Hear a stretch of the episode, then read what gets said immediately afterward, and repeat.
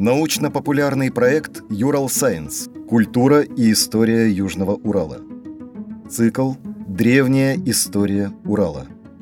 Эпизод 4. Колесничный комплекс синташтинской культуры.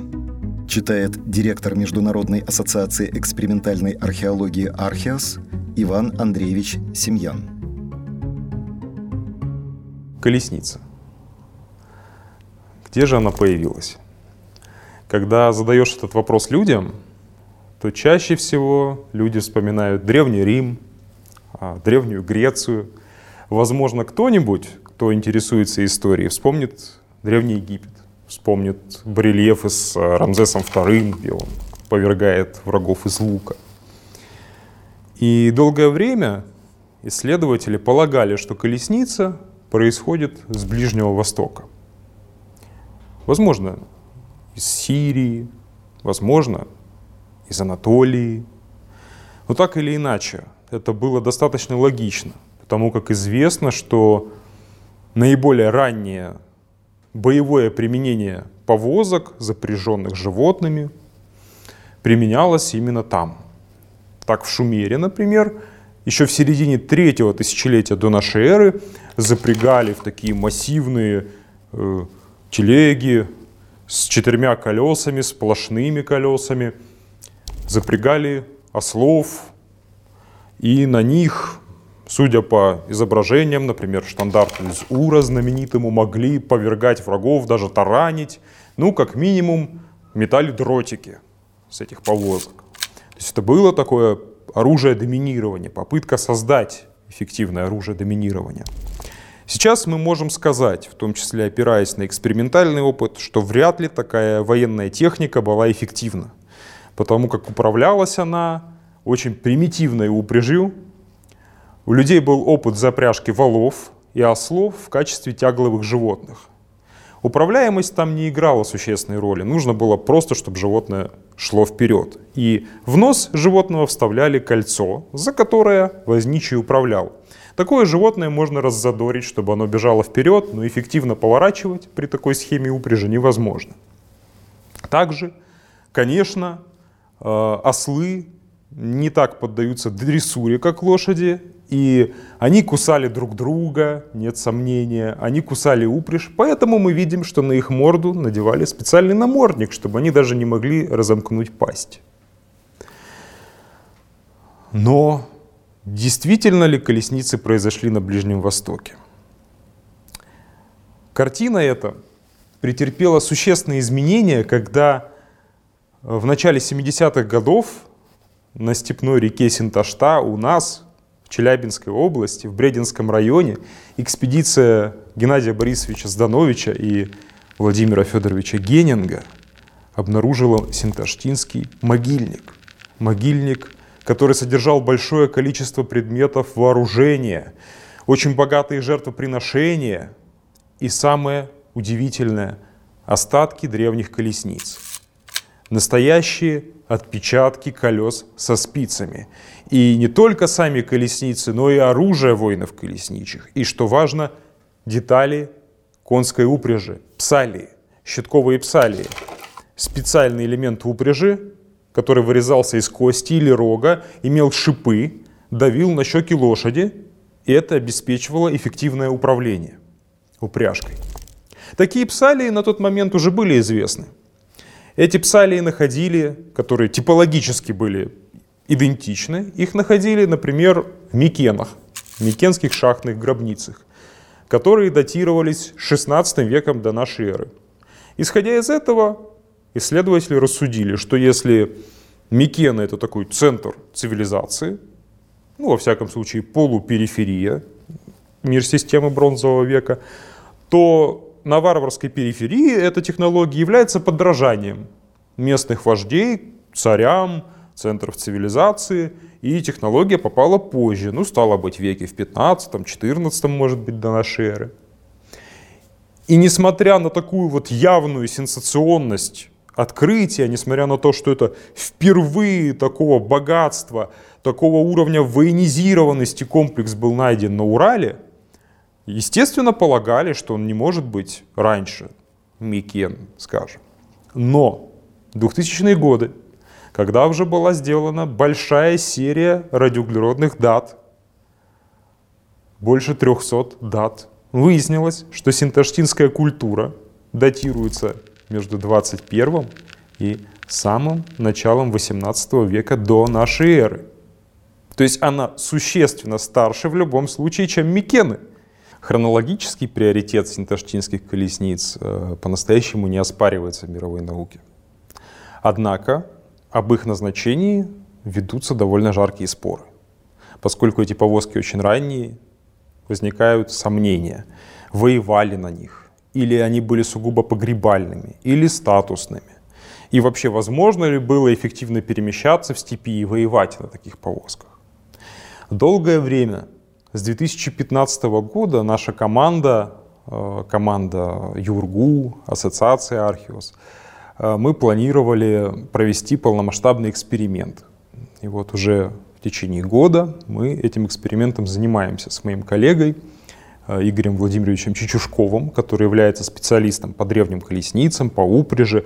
В свое время он ставил эксперименты именно с вот этими щитковыми псалиями, их износом, Э, делал реконструкцию упряжи на своем личном коне парапете, он их испытывал. Теперь же мы реконструировали повозку полностью натурно, аутентичными способами использовали костный клей, сухожилие, дерево. У нас нет металлических деталей в этой повозке. Мы на ней совершали различные маневры, сравнивали управление без псалиев на недоусках, с органическими псалиями, с современной упряжью, замеряли то, как лошади маневрируют. Оказалось, что роговые псалии очень эффективный способ управления. И они имеют смысл для такой древности, равно как и колеса со спицами, только в случае, если вам нужно резко маневрировать.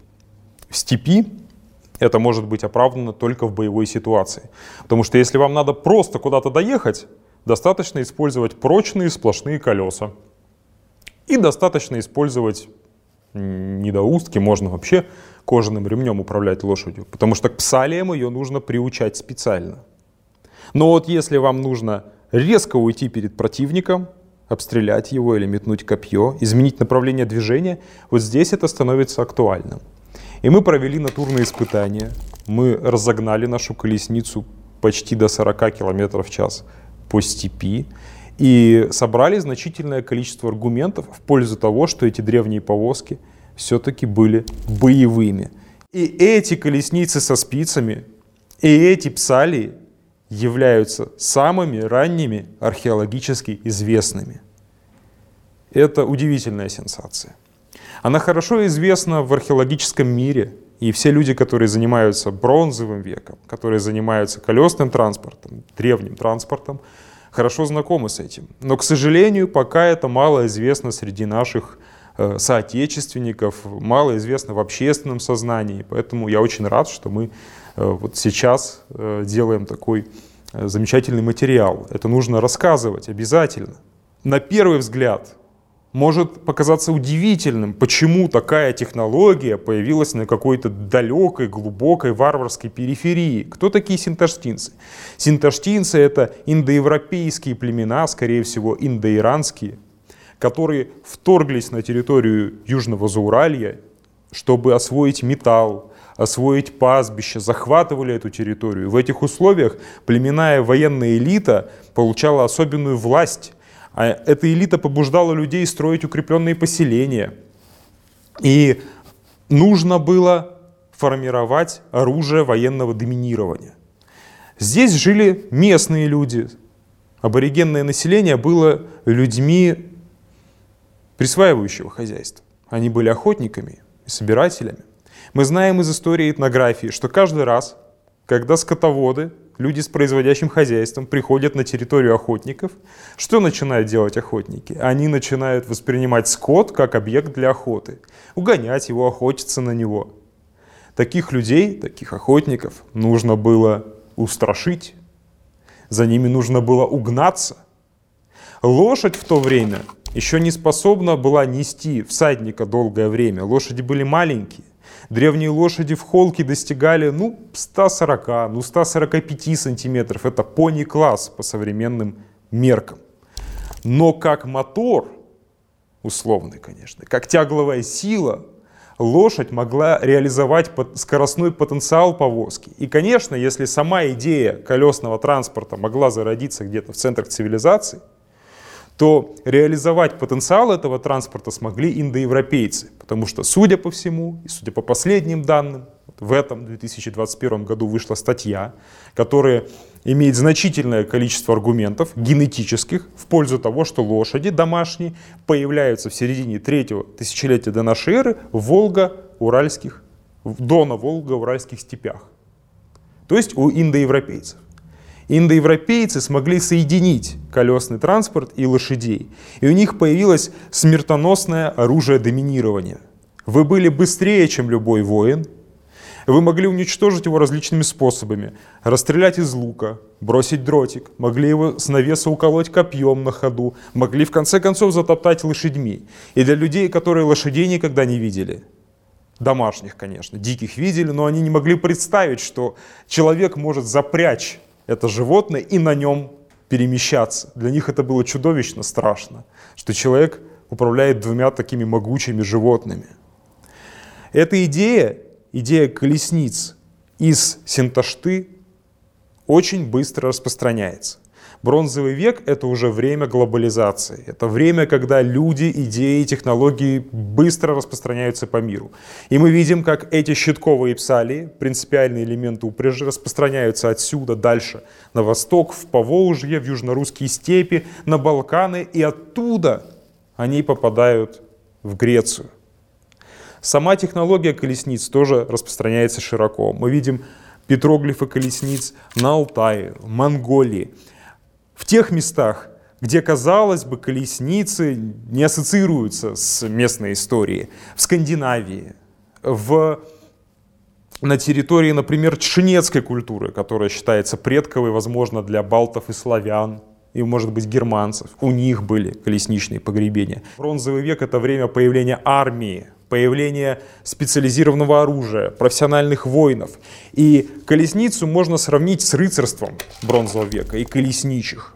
Это можно сравнить с тем, как э, когда гунны с варварской периферии вторгаются в эпоху великого переселения народов и приносят идею тяжело вооруженного всадника в центр цивилизации. Также и здесь с варварской степной периферии колесницы попадают в центры цивилизации, распространяются по миру.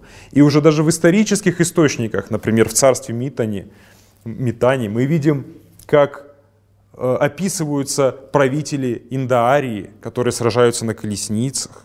И уже от метанийцев колесницы заимствуют князья э, Леванта и Гексосы, и они отправляются уже на них, завоевывают Египет, насаждают свою династию. И в Египте колесницы появляются в 16-15 веке до нашей эры. То есть достаточно поздно. Таким образом, колесница, появившись здесь, как новация, как э, оружие доминирования, как показатель статуса, распространяется как технология по всему миру. По всему миру бронзового века, конечно, по, по Евразии. И это принципиально важно. И, безусловно, это важнейшая составляющая часть нашего исторического наследия, которая оказала влияние на изменение всей исторической материи. Подкаст подготовили креативные индустрии Урала при поддержке гранта губернатора Челябинской области.